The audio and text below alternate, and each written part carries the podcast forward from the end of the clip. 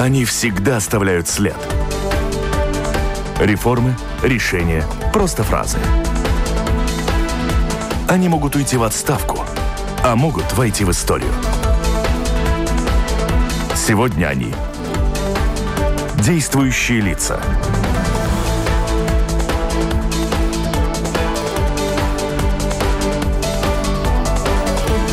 Здравствуйте.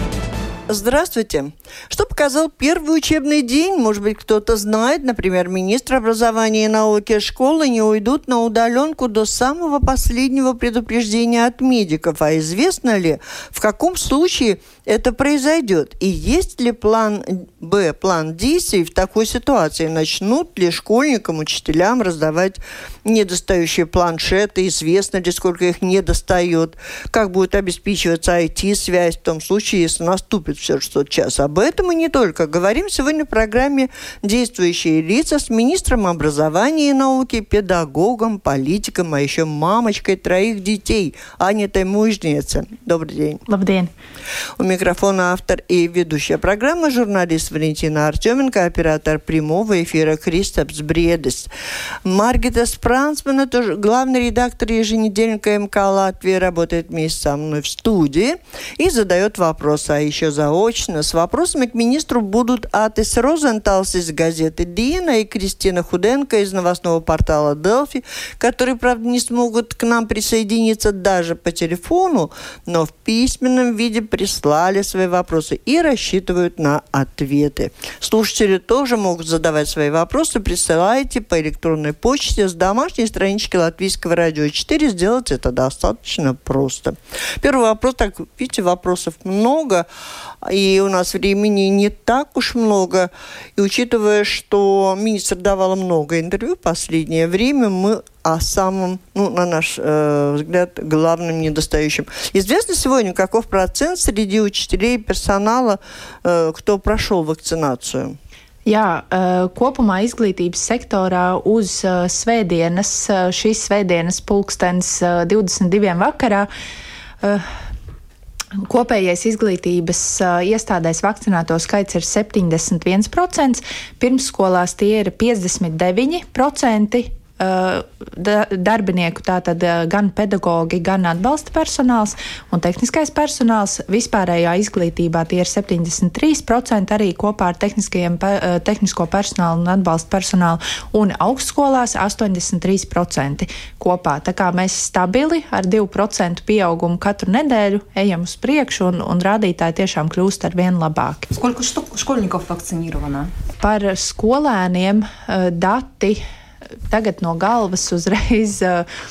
Varbūt uh, nepateikšu, bet vecuma posmā no 12 līdz 15 gadiem ieskaitot, uh, bija nedaudz virs 30% to skolēnu, kuri bija saņēmuši jau vismaz vienu poti. Tas, tas nav pilns certifikāts, bet vismaz vienu. 16, 17 gadus vecie skolēni bija ap 40%, ja es tagad pareizi atceros. 18 gadus vecajiem tiem jau ir pāri 50% aptverē. Tā kā jaunieši ļoti aktīvi vakcinējas, jaunieši grib mācības klātienē, jaunieši saprot, ka vakcinējoties gadījumā, ja kāds klases biedrs, kāds skolas biedrs būs saķēris to nejauko covid, tad viņš varēs turpināt mācības, jo vakcinētiem pašizolācija nav jāievēro. Но вакцинирование, э, наличие вакцинирования ничего особенно не определяет, кроме защищенности этих людей. Сам порядок обучения вот этого очного, он уже установлен mm-hmm. вне зависимости от того, сколько в классе вакцинированных, mm-hmm. вакцинирован ли mm-hmm. учитель. Jā, tieši tā, šobrīd mēs esam panākuši, izcīnījuši, un, un milzīgs paldies kolēģiem valdībā, kas saprot, ka mums tas parāds bērniem par iepriekšējo pusotru gadu ir jāatdod. Un, uh, un uh, visi skolēni visos vecuma posmos, visās skolās mācās klātienē, ja vien nav uh, saslimšanas gadījums. Un, protams, ka vakcīna primāri pasargā sevi. Kāpēc ir visu laiku bijis tāds liels akcents uz pedagoģu vakcinēšanos?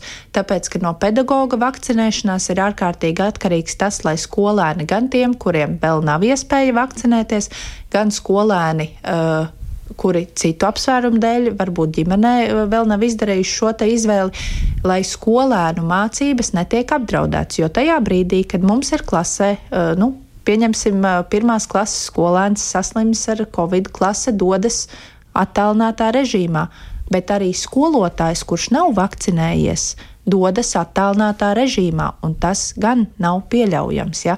Tāpēc skolotājiem tiešām ir, un, un liela daļa jau, nu, mēs redzam, 73%, un ir skolas, kuras visi vakcinējušies, ir 90%, ir pār 90%, ir pietiekami atbildīgi pret to, ka mēs tiešām mācību procesu nenojauksim ar to, ka mums uh, būs covid, un, un diemžēl Вот э, очень важный вопрос, который всех интересует. За последние дни цитата из вашего выступления уже прозвучала, что школы будут последними что закроют, какие учреждения закроют в нашей стране, если возникнет такая необходимая ситуация. Известно ли вам, что из себя будет представлять эта ситуация там? Konkrēta kumulatīvā rādītāja nav, э, ko jums э, nosaukt, neesam arī sprieduši.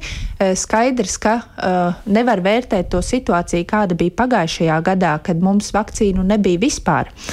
Un šo, šobrīd mums vakcīnas ir. Un, un, jā, eh, var arī inficēs eh, neliela daļa, bet inficēs eh, cilvēki arī, kas ir vakcinējušies. Bet mēs skaidri redzam, ka šie cilvēki nenonāk slimnīcās, nepārslogo slimnīcas. Tāpēc tas, ko mēs esam valdībā apsprieduši, ka ļoti būtiska ietekme būs gan tam kopējam vakcinācijas aptvers līmenim, kas, kas tiks vērtēts nu, šajā mājasēdes ja, vai, vai lockdowna gadījumā, piedodiet par svešvārdu, un, un, protams, hospitalizācijas līmenis slimnīcās, jo tas jau ir tas, kas raisa lielākās bažas visā sabiedrībā. Bet jā, skolas ir beidzamās vietas, kas tiek aizslēgts, nu, protams, vēl pirms nu, policijas un, un, un, un uh, slimnīcām. На каком уровне будет приниматься это решение о том, что все неточно прекращается, уходим на удаленку? Tas būs valdības lēmums. Вы сказали, что в том случае, если больной ребенок э, заболел, то весь класс отправляется на удаленку в той или иной школе. Это решение, наверное, принимается директором, да, на вот этом уровне? Uh, nu, tā tad ir, ir šie te, nu, pašizolācijas nosacījumi, kas ir jāievēro, tie ir valsts noteikti, bet tieši tā mēs skolām esam devuši pietiekam lielu brīvību un, un vienlaikus arī atbildību, jo uh, to situāciju, kāda ir konkrētajā klasē, uh, to redz katrs direktors. Eh, būs klases, kur, piemēram, kā es minēju, piemērā pirmā klasīte, kur bērni nevar vakcinēties, viņiem nav šo vakcīnu. Protams, ka visa klase, ja viņi ir kontaktējušies ar šo slim, eh, slim, slimnieku, viņi dosies pašizolācijā. Cita situācija būs 12. Eh, klasē, kur varbūt 90% ir uh, vakcinēti, Vakcini. viņi turpinās mācības, 10% skolēni atradīsies pašizolācijā. Ja? Tā kā tās situācijas būs ārkārtīgi dažādas. Когда наступит тот час X, о котором вы говорите, что он будет там в последнюю очередь, когда школа будет закрыта и прекращено очное обучение.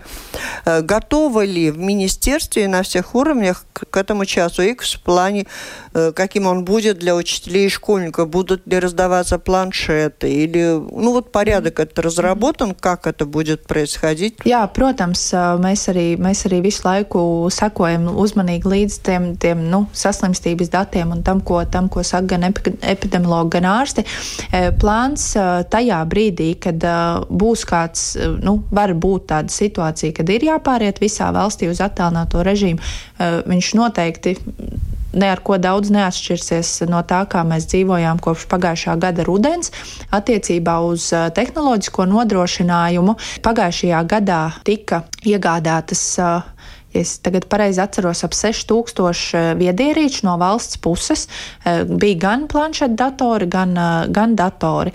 Šobrīd notiek iepirkums pirmā kārta, lai nodrošinātu 7. un 9. klašu skolēnus ar datoriem, pilnīgi visus. Mēs plānojam šo iepirkumu. Viņš tik, tikko tika izsludināts arī iepirkuma uzraudzības ne, ne iepirkuma uzraudzības birojā, bet uh, sistēmā, iepirkuma sistēmā tika arī izsludināts beidzot, un mēs plānojam, ka līdz gada beigām jau šīs posms uh, noteikti varētu tikt nosakts, respektīvi, ka mums arī tie datori tiktu piegādāti. E, tieši tāpat uh, joprojām ir. Uh, šīs investīcijas, kas ir internetu nodrošināšanai skolās tieši Ja, tā kā notiek paralēli ļoti daudz pasākumu. Un vēl viena lieta, ko man ļoti patīk atgādināt, ka e, ir ļoti labi, ka šajā krīzē valsts, un, un tas ir pareizi, ka valsts e, nāk talkā ar šo te nodrošinājumu, bet vienlaiks mēs nedrīkstam aizmirst e, par to, ka digitālās tehnoloģijas ir, nu, patiesībā tas jau ir tāds normāls mācību līdzeklis mūsdienās, par kuru arī pašvaldībām ir savu iespēju robežos jau, jau šobrīd jādomā, nu, kā, kā to kapitālu. Вот, вот, вот к этому, к этому антикам уже раздали планшеты или будут раздавать. Это как учебники учебники из библиотеки, их надо возвращать в конце учебного года или остаются у ребенка? Jā, tie, ko mēs šobrīd plānojam iepirkt, nu, varētu teikt, ka līdzīgi kā mācību grāmata, ko skolēns saņem mācību gada sākumā un mācību gada beigās atgriež atpakaļ, lai nodotu vai nākamajam, vai, vai atkal saņemtu rudenī uh mhm. -huh. sev. Tie ir speciāli izglītības vajadzībām pielāgoti datori, kuros visticamāk dažādas atsevišķas vietnes apmeklēt nevarēs un atsevišķas spēles eh, leju pielādēt nevarēs. Tie ir izglītības vajadzībām paredzēti eh, datori, kurus tad mēs plānojam secīgi iepirkt šogad 7. un 9. pēc tam vēlāk ar nākamajām Eiropas naudiņām, tad 4. un 6. un visbeidzot arī 1. un 3. klasītēm, lai valsts nonāk pie tā, ka dators ir ikvienam bērnam.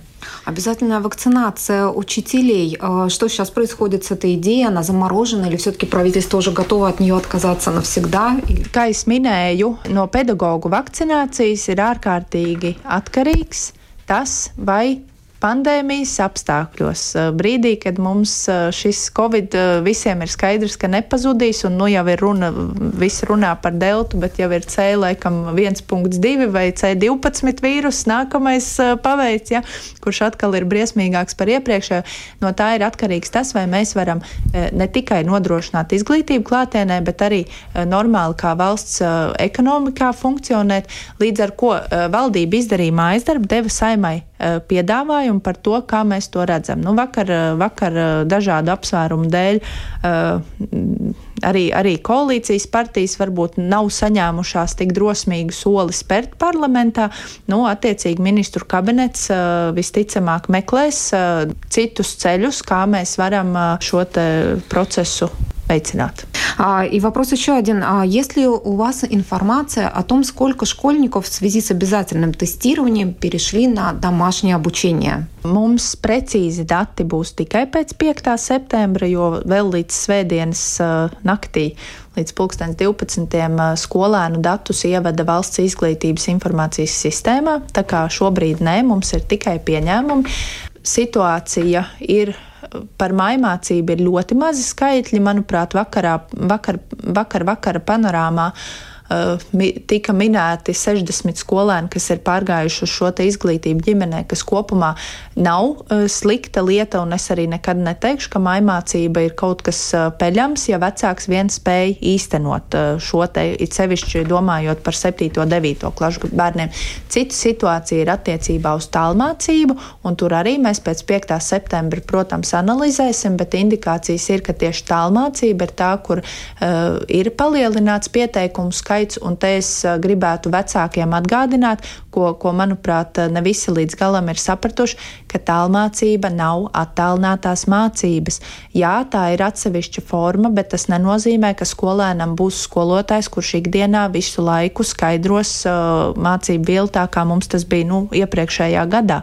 Tā ir tomēr pašvadīta, pilnīgi patstāvīga mācīšanās, kur reizi pa reizē nu, redziet, attēlinātās mācības tajā izpratnē, ko mēs esam piedzīvojuši pagājušajā gadā, ir, kad visticamāk ir zūma stunda, visticamāk skolotājs ir visu laiku klātesošs, savukārt tālmācība. Tas ir pavisam cits formāts. Tas ir līdzīgi kā augstskolā mēs eh, neklātienē saņemam savu kursu plānu, mums ir mājas darbs, kas jāizdara, kā es ну, есть издаru. школы, которые Jā. специализируются на талматибе, да, совершенно protams, официальные, protams, лицензированные, protams. и там у них свои правила Jā. обучения. А вот май Mācība, вот это, на которую уходят э, дети, родители которых категорически против, ну, вот этих всех форм обучения, с тестированием, Jā. с маskami.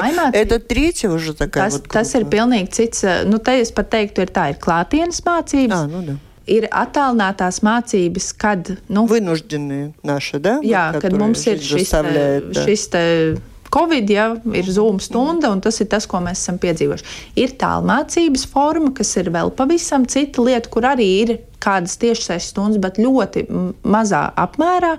Tur nebūs nodrošināts skolotājs katru dienu visiem priekšmetiem. Tur būs ļoti liels patstāvīgais darbs, un tas ir vecākiem jāsaprot.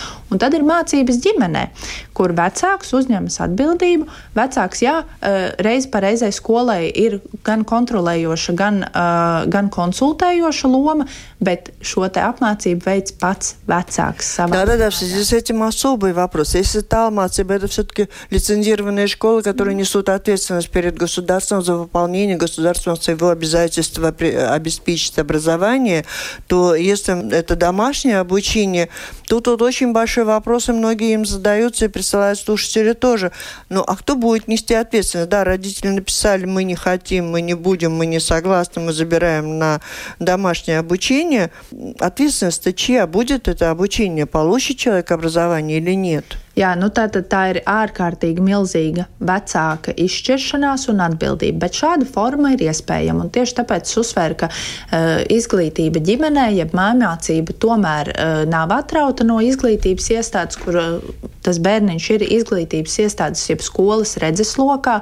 Skola interesēs par to, kā vecākam sokas ar šīs mācību programmas īstenošanu. Skola var lūgt kādu darbu aizpildīt. Skola ir arī tā, kas var konsultēt vecāku, bet lūdzu, no arī mīļie vecāki saprotam, ka šobrīd eh, pandēmijas apstākļos skolotāji ir tik noslogoti, ka laikam nebūtu labākais ceļš, kā mums eh, nu, vienu septīto klasi izņemt ārā uz izglītību ģimenē, un tad skolotāji. Это понятно. Кто отвечает за эту ситуацию? Vecāks. Это где-то написано, ведь в законе написано, что государство обеспечивает и отвечает. Valsts sniedz iespējas, bet uh, te es uzreiz atbildēšu līdzībās ar to, ka tad, kad mēs uh, iesniedzam dokumentus vecāki, iesniedz dokumentus uh, bērnam uz pirmo klasi, ir noteikts dokumentu kopums, kas ir jāizpilda. Uh, tur ir medicīnas izziņa, ir jāaiziet pie zobārsta, ir jāaiziet pie acuārsta un tā tālāk. Un, un tie ir dokumenti, bez kuriem vienkārši skolā bērnus uzņemt nevar. Tieši tāpat šeit ir uh, prasība par to, lai mācītos klātienē skolā, ir nepieciešams veikt šo te siekalu testēšanu, ja nav certifikāta. Un atkal, ja vecāks to neveic, gan tajā gadījumā, kad viņš eh, ne, nenes dokumentus un neiesniedz savu bērnu pirmajā klasē, mums ir vairākas atbildīgās institūcijas, kas kontrolē to, kāpēc šis vecāks savu pienākumu, jo nav tā, ka tikai valstī un tikai eh, skolai ir savu pienākumu. Arī vecākiem ir atbildības joms un arī savu pienākumu, kas ir jāizpild. Un tāpēc vecāks ir atbildīgs par šo.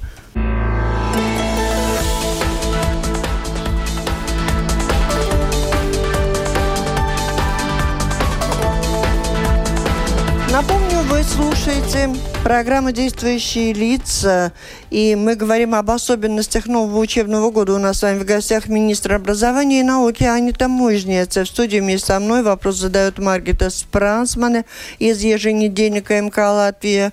И прислали свой вопрос также Кристина Худенко из новостного портала портала Делфиатис Розенталс из газеты «Дена». слушатели присылают свои вопросы достаточно длинные. Пожалуйста, всех прошу, пишите покороче. Этот вопрос обещаю озвучить в ходе под тестом. Я вот э, самый, самый горячий вопрос, самый распространенный под тестом, не говоря о том, что, наверное, все это очень сложно обеспечить. Там была лаборатория, которая не справилась. Все технически, наверное, еще какой-то переходный период будет, скорее всего. Tātad šobrīd skaidrs, ka uzsākot valstī 200 tūkstoši, vairāk kā 200 tūkstošu skolēnu un, un pedagoģu testēšanu, tas ir ļoti liels izaicinājums. Un jāsaka, ka diemžēl Pārsvarā viena laboratorija ir nu, iespējams pārvērtējusi savas iespējas, taču veselības ministrija ir gan pārskatījusi, jau šobrīd ir pārskatīts šis algoritms, joprojām ir aizķeršanās, ir ķībelis, bet uh, nevar arī teikt, ka tikai laboratorija pusē ir arī skolas vienkārši, nu, uh, vai nu tie, nu, ir cilvēciskās kļūdas. Un tā tas notiek, kad mēs jebkuru jaunu lietu sākam. Ir, ir kur uh,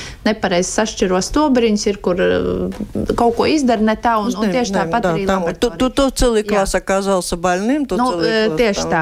Un uh, process ar katru dienu tiek uzlabots, uh, un es domāju, ka mums vēl nākamā nedēļa jau būs krietni vieglāk, jo arī, nu, kā es saku, ir algoritms mainīts, ir ar laboratorijām vēlreiz izrunāts tās uh, grūtības. Veselības ministrija arī paralēli meklē vēl alternatīvus risinājumus, kur, nu, piemēram, uz speciālo izglītību iestāžu bērniņiem, kur tās grūtības ir, ir ļoti, ļoti uh, lielas un izgaismojušās, bet katrā ziņā tas, ko, tas, ko es arī teicu 1. septembrī un, un droši vien teikšu arī vēlreiz, visi, kas uh, cilvēku, vai, vai tā ir skola, vai tā ir laboratorija, vai, vai vienalga, kas uh, kaut kādu šo kļūdu, ieviešanas kļūdu dēļ nav saņēmuši rezultātu. Es ceru, ka nākamajā nedēļā vairs tādu gadījumu nebūs. Visi dodas uz skolu Šonadēļ pilnīgi noteikti nākamnedēļ es ticu, ka mums grūtību būs krietni mazāk, bet bērni, eh, kas ir veikuši šos te testus, neatkarīgi dodas uz skolām. Bet tā ziņa ir tāda, ka jau skolas jau vakar no rīta, jau cik es zinu, saņēma visas ziņas, un, un, un nu, mums ir palikusi neliela grūtība ar speciālās izglītības iestādēm, bet arī tās var uh, atsākt mācības klātienē. Ну и самый распространенный вопрос по этому поводу, почему же тесты, которые, наверное, немало стоят государству, которые будут проводить проводятся регулярно в школах, не подходят, не годятся для посещения каких-либо mm-hmm. мероприятий. И потом это была бы хорошая мотивация для всех скорее. Я посещать про... школу очно. Jā, protams, motivācija tā noteikti būtu, ja mums, bet, bet tad būtu jāsaka tā, tad mums būtu jātestē vismaz reizi divās dienās. Un šobrīd tās ir ārkārtīgi milzīgas naudas summas. Es gan vēl precīzu aprēķinu, tas, tas no veselības ministrijas ienāks nākamnedēļ, bet nevaru pateikt, bet tās ir milzīgas naudas summas. Un nu, tad varam parēķināt, ja, ja div, ik pēc divām dienām, tad tas ir reiz trīs vismaz. Tas ir punkts viens. Kāpēc nedara citur? Tāpēc, ka skola interesē interešu izglītība, profesionālās ievirzes izglītība, kur tiek izmantot te, nu, šī fotofiksācija uz konkrēto brīdi, vai tā ir pirmdiena vai piekdiena, un uz nedēļu mums ir nu, laiks. E, tās ir kontrolētas vides. Skola ir viens liels burbulis, nu, vienalga, cik maza vai liela. Tieši tāpat arī interešu izglītība ir burbulis kontrolēts, kur mēs zinām, kas ir tie cilvēki, ar ko mēs kontaktējamies, ir viņš tur skolā monitorēts vai nav. Tieši tāpat arī mūzikas skola, sporta skola un, un tam līdzīgi. Savukārt, kāpēc šis tests nedara uz, piemēram, kinoteātri? Pirmdienā mēs saņemam negatīvu apliecinājumu par to, ka pirmdienā mēs esam veseli, un tad mēs dodamies uz kinoteātri, kur Mēs nezinām, ar ko mēs tiekamies. Tie cilvēki nezina, vai mums šis tests ir veikts vai nav veikts, un, un to neviens nevar izkontrolēt. Tā, nu, mēs tādā pieļaujot šādu atkāpi, mēs vienkārši palaistu šo pandēmiju tiešām ļoti, ļoti nekontrolēti. Es saprotu, ka, cilvēki, es saprotu, ka cilvēkiem ir grūti saprast, bet uh, ir uh, ļoti atšķirīgi, atšķirīgi mērķi. Uh, skolās tā ir monitorēšana, situācijas uzraudzīšana, kas vispār notiek skolas vidē. И вот эти все манипуляции детей собрать, они должны пройти, пройти тест, проверить все тестирование тем, кто пришел в школу. Ну вот со следующей недели, вы говорите, это будет уже более-менее строго mm-hmm. выполняться. Это ложится в большой мере на персонал школы. Получат ли они доплату? медики, которые работают с ковидом, они как-то получают доплату за это. А вот учителя и директора, у которых сейчас нагрузочка. Katrā skolā ir pirmkārt medicīnas māsa, medicīnas personāls, eh, kuram arī šobrīd ir noteikts veikt eh, pretepidemioloģiskos pasākumus. Tas ir viens. Un māsām tas ir jādara. Skaidrs, ka tas ir apgrūtinājums. Skaidrs, ka ideālā variantā visiem būtu jāpiemaksā par, par absolūti katru papildus lietu. Es šobrīd nevaru atbildēt uz jautājumu, vai būs piemaksas vai nebūs. Nu, tāpēc, tāpēc es neteikšu ne jā, ne nē. Noslodze, jā, mazliet lielāka grūtība ir, bet tad mēs varam sākt mērīt, nu, kas, kas tad Covid mums vispār. Mums tā ir viena liela grūtība absolūti visās profesijās, absolūti visur, kur ir kaut kādas papildus lietas. Короче, нет никакой доплаты. Nezinu, nesaku ne jā, ne nē. Понятно. Дальше. Мне очень понравилось, как министр в начале разговора сказала, что в этом году надо отдавать долги за прошлый yeah. учебный год. И очень тревожные сигналы поступают от родителей. Они говорят, что их э, первоклашки уже снова разучились читать, э, потому что их не очень хорошо учили в прошлом году. Каким образом школы будут отдавать этот долг? Будут ли какие-то дополнительные занятия обеспечены? Nodarbību plānā skolās ir vairākas programmas, gan pumpurs programmas ietvaros, gan atbalsts izcilībai programmas ietvaros ir šo Covid zināšanu robu mazināšanas programmas, kur var individuāli strādāt. Tās ir finansētas, ir konsultācijas papildus apmaksājams un tam līdzīgi. Tas, ko skolas var darīt, jā, it sevišķi uz jaunākā vecuma posma bērniem, man pašai divi pirmklasnieki, es ļoti labi zinu, ko tas nozīmē, jā, bet ir jāsaka tā, ka Covid izglītības ziņā nenesa tikai sliktas lietas. Tas ir devis milzīgu lēcienu digitalizācijā un digitālajās prasmēs, kurus citkārt pirmās klases skolēns nebūtu iemācījies. Šobrīd viņi visi, es esmu pārliecināta, ka zina, kā rīkoties ar datoru, kā ieslēgt zūmu un tā tālāk. Tas ir tas, ko viņi ir iemācījušies, un tur būs mazāk laiks jāvelta. Tāpēc skolotājiem lielāks akcents. Mēs arī vakar vecāku sapulcē citu starpā pārunājām par to, ka mēs tiešām vairāk lasām, vairāk rakstām. Uh, Eh, nu, skolotājs ir tas meistars, tāpēc skolotājs ir tas profesionāls, kurš saņem diplomu, kurš izplānos savus klases darbu. Tagad, septembrī, redzot, kāda ir mana klase, var jau būt, ka būs klases, kur skolēni būs iemācījušies reizrēķinu pirmajā klasē. Arī tā var gadīties. Nav jau tikai tās sliktās lietas. Nu, nu, ir tā, es, es vienkārši redzu, ka. Ja, no, jūs esat sliktas, jūs esat вот плохо ne, людям, ir, вот ir они так, un ir что делать lietas. тогда? Atnāk uz bērnu 1. septembrī uz skolu, šodien ir 2. septembris. Skolotājs septembra laikā diagnosticē savu klasi.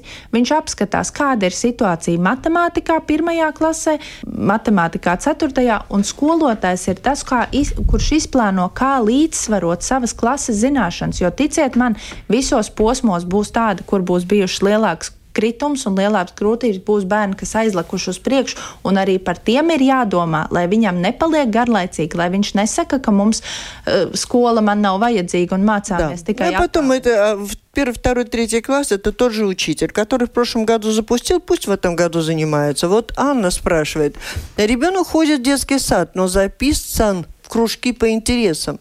Там требует тест. Но где ребенок должен тестироваться, никто сказать не может. Без теста не принимают. Tā tad interešu izglītības iestādēs, nu, respektīvi, kas ir pulciņi, arī testēšana ir noteikta, manuprāt, tikai saistībā ar sportu pie 5-6 gadīgajiem bērniņiem, un arī šīs iestādes, interešu izglītības iestādes, profievirzes iestādes ir slimību profilakses kontrolas centra algoritmā, kā iestādes, kurās ir jāpiesaka šī te testēšana. Nu, respektīvi, ja bērnu dārzā netestē, tas nenozīmē, ka sporta skolā nebūs siekala теста. Тороплюсь задать вопрос не только про школьников, но и про студентов. Поступил сигнал, например, из РИСЭБа, высшего учебного заведения, о том, что у них будет только удаленное обучение.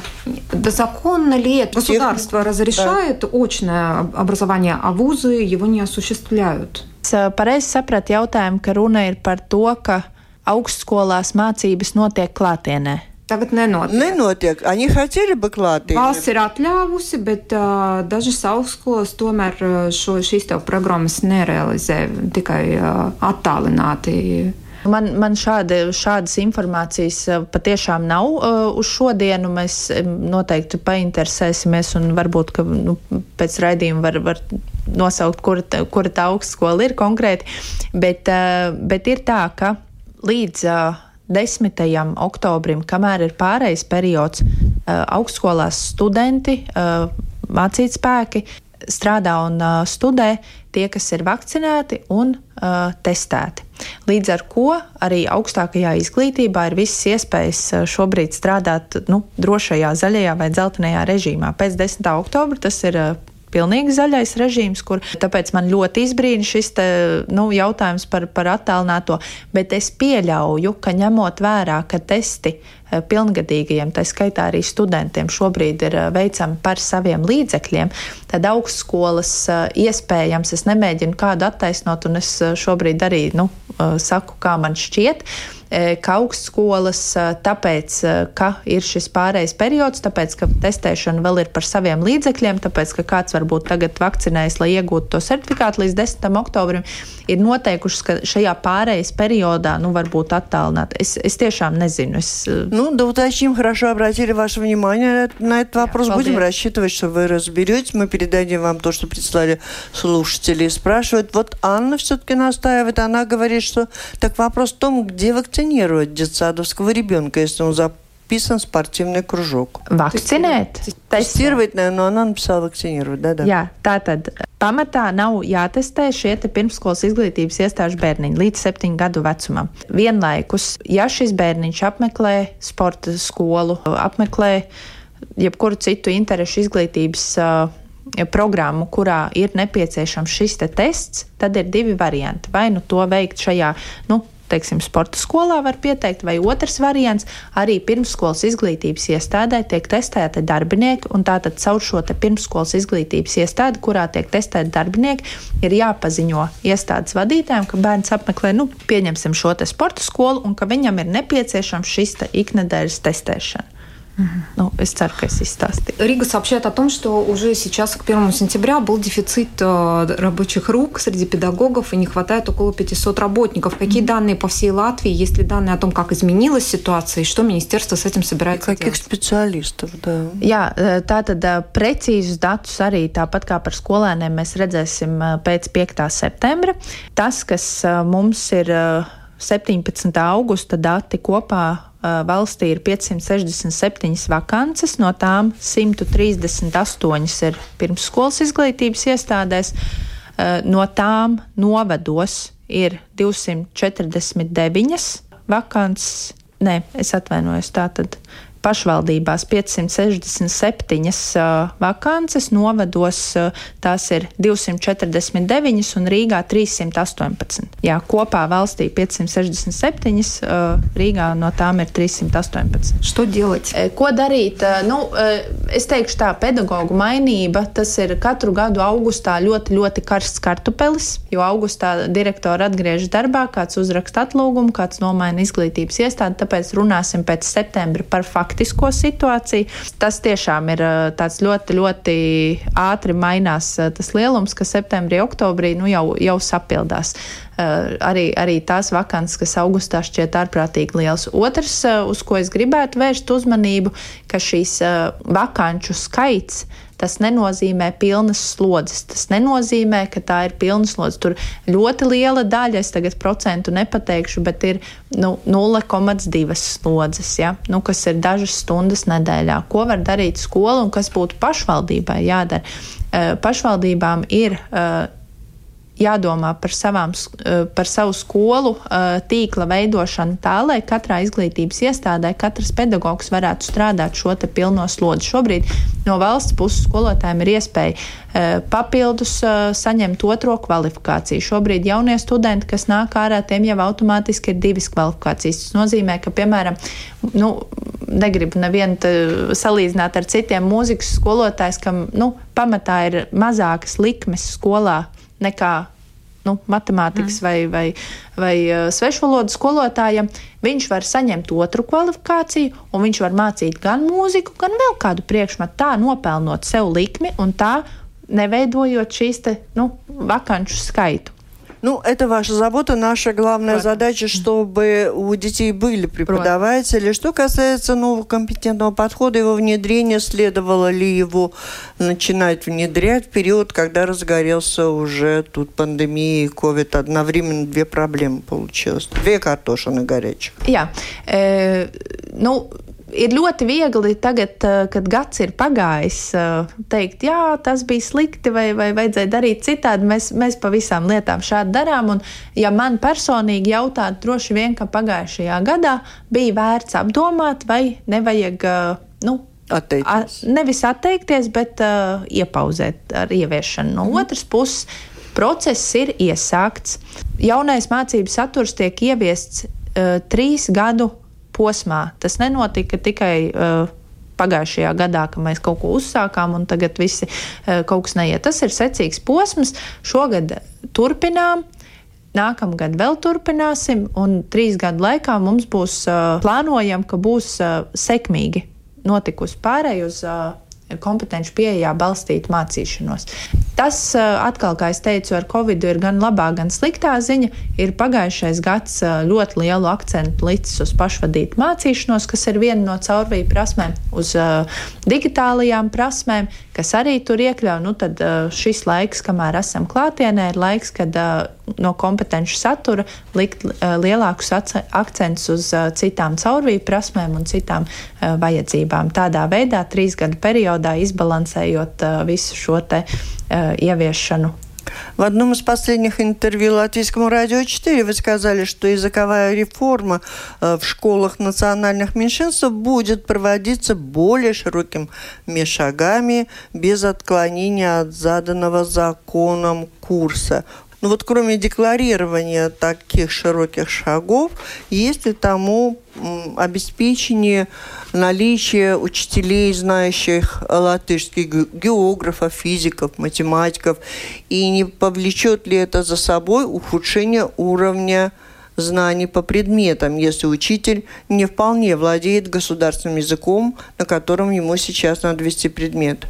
Tātad э, šī ir tāda ļoti principiāla lieta, un, un te es arī nepakautrēšos teikt, ka mani uh, cilvēku, kas uh, ir piedzimis vēl Padomju Savienībā, nu, dažus gadus man izdevās nodzīvot, mani tiešām ārkārtīgi izbrīna tas, ka mēs vēl 30 gadus, vairāk kā 30 gadus pēc neatkarības runājam par to, ka šajā valstī dzīvojošs, strādājošs cilvēks var nezināt latviešu valodu. Это es люди виноваты ne, или им плохо преподавали? Nepārtrauciet man, es atgādināšu, ka pedagogiem prasība zināt valsts valodu ir kopš 90. gada.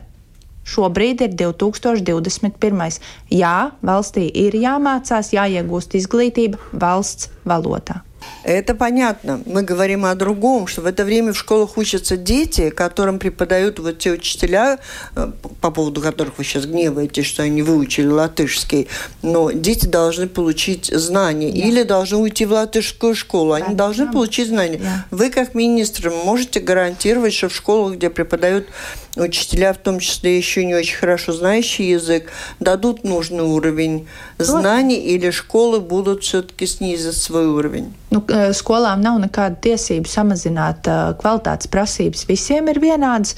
Skolām ir jāspēj, un skolas pedagogam ir jāspēj nodrošināt tas, ka skolēni iegūst tās zināšanas, kādas tās ir vajadzīgas. Нодрошинат хорошо. Вот у слушателя один нам пишет, Николай, что вы говорите, не застали те советские времена, а те, кто учились тогда в школах, прекрасно помню, что латышский язык плохо преподавали в русских школах. Ну, в большинстве своем. Были учителя, конечно, классные, которые отдавали себя всему этому. И, к сожалению, когда случились вот другие времена, когда было э, необходимо уже знать государственный язык, преподавание... Вот как вы оцениваете сегодня преподавание латышского языка в школах нацменьшинств? Es teikšu, ka man ir ārkārtīgi liels prieks par to, ka Mums katru gadu kursos mazākumtautību pedagogiem ar, tiešām ar milzīgu interesi nāk skolotāji, mācās. Šis atbalsts ir, un tie ir brīnišķīgi skolotāji, kuri, kuri arī spēs eh, šo pārēju uz mācībām valsts valodā pilnā apmērā īstenot. Eh, tas, ka mums sabiedrībā šobrīd uh, cilvēki dzīvo tādos pagātnes rēgos par to, cik kādreiz uh, kaut kas ir slikti darīts, nu, piedodiet, es šobrīd arī absolūti atsakos, atsakos domāt par to, kā pirms 30 gadiem ir divas paudzes vismaz nomainījušās izglītības sistēmā 30 gadu laikā. Divas paudzes. Un visiem skolotājiem, arī mazākumtautību skolotājiem, ir iespēja eh, apgūt valsts valodu. Valsts nodrošina gan šos kursus, gan uh, mācību līdzekļus. Katru gadu mēs arī septembrī par šo uh, saimnes komisijā informējam par to, kas notiek ar mazākumtautību skolām. Bet šis arguments, ka joprojām ir cilvēki, kas dzīvo Latvijā, kas aug Latvijā, kas strādā Latvijā, kaut kādu apsvērumu dēļ nezina valsts valodu, tas, piedodiet, nav, nav pieņemami А... Выросло то поколение, надо, чтобы их учили. Да. да, вопрос о бюджетных э, приоритетах министерства на следующий год. Там уже немножко рамка бюджета известна. Как вы думаете, на что вы получите деньги, какие дополнительные программы? Šobrīd sarunas par budžetu notiek. Tātad mūsu nu, tas vajadzību grosis ir jaunām politikas iniciatīvām 147 miljonu apmērā. Skaidrs, ka tas ir, nu, bet, bet šobrīd, šobrīd tiešām ir notikušas pirmās pašas pirmās sarunas, es domāju, ka tie apsolījumi, ko valsts ir uh, apņēmusies, uh, tā skaitā pedagoģu algas, uh, pilnīgi noteikti tiks izpildīti. Ļoti liels uzsvers no manas puses būs zinātnes finansējums, jo, jo bez tā nu, es, es domāju, ka mēs varēsim atkal pēc 30 gadiem gudri spriedelēt, cik kādreiz vajadzēja kaut ko darīt un neko neizdarīt. Un principā tā, tas mūsu piedāvājums ir tāds pamata vajadzību nodrošināšana esošā vai optimālā līmenī. Диалог с профсоюзом как оцениваете? Ļoti labi. Горячий. Ļoti labi. Да. Ļoti labi. Многое вам удалось, наверное, так же, как, может быть, в этом помогает вам то, что вы вполне освоили езду на мотоцикле? Es domāju, rakstura īpašība ir tā, ka es esmu pēc dabas uh, sportiste. Uh, orientēta uz mērķu sasniegšanu, un, uh, un man ir, jā, kaut kur man ir tā spīts un neatlētība panākt lietas, kuras es esmu iecerējis. Tā kā droši ka kaut kādas параллелс var vilkt. Спасибо большое. На этом мы завершаем. Это была программа «Действующие лица». В ней приняли участие министр образования и науки Анита Мужнец и главный редактор еженедельника МК Латвия Маргита Спрансмана. Вопросы прозвучали в программе и от Кристины Худен Ленка из новостного интернет-портала Делфи Атиса Розенталса из газеты «Дина». Программу провела Валентина Артеменко, Латвийское радио 4, оператор прямого эфира Кристопс Бредис. Всем спасибо, удачи, до встречи в эфире.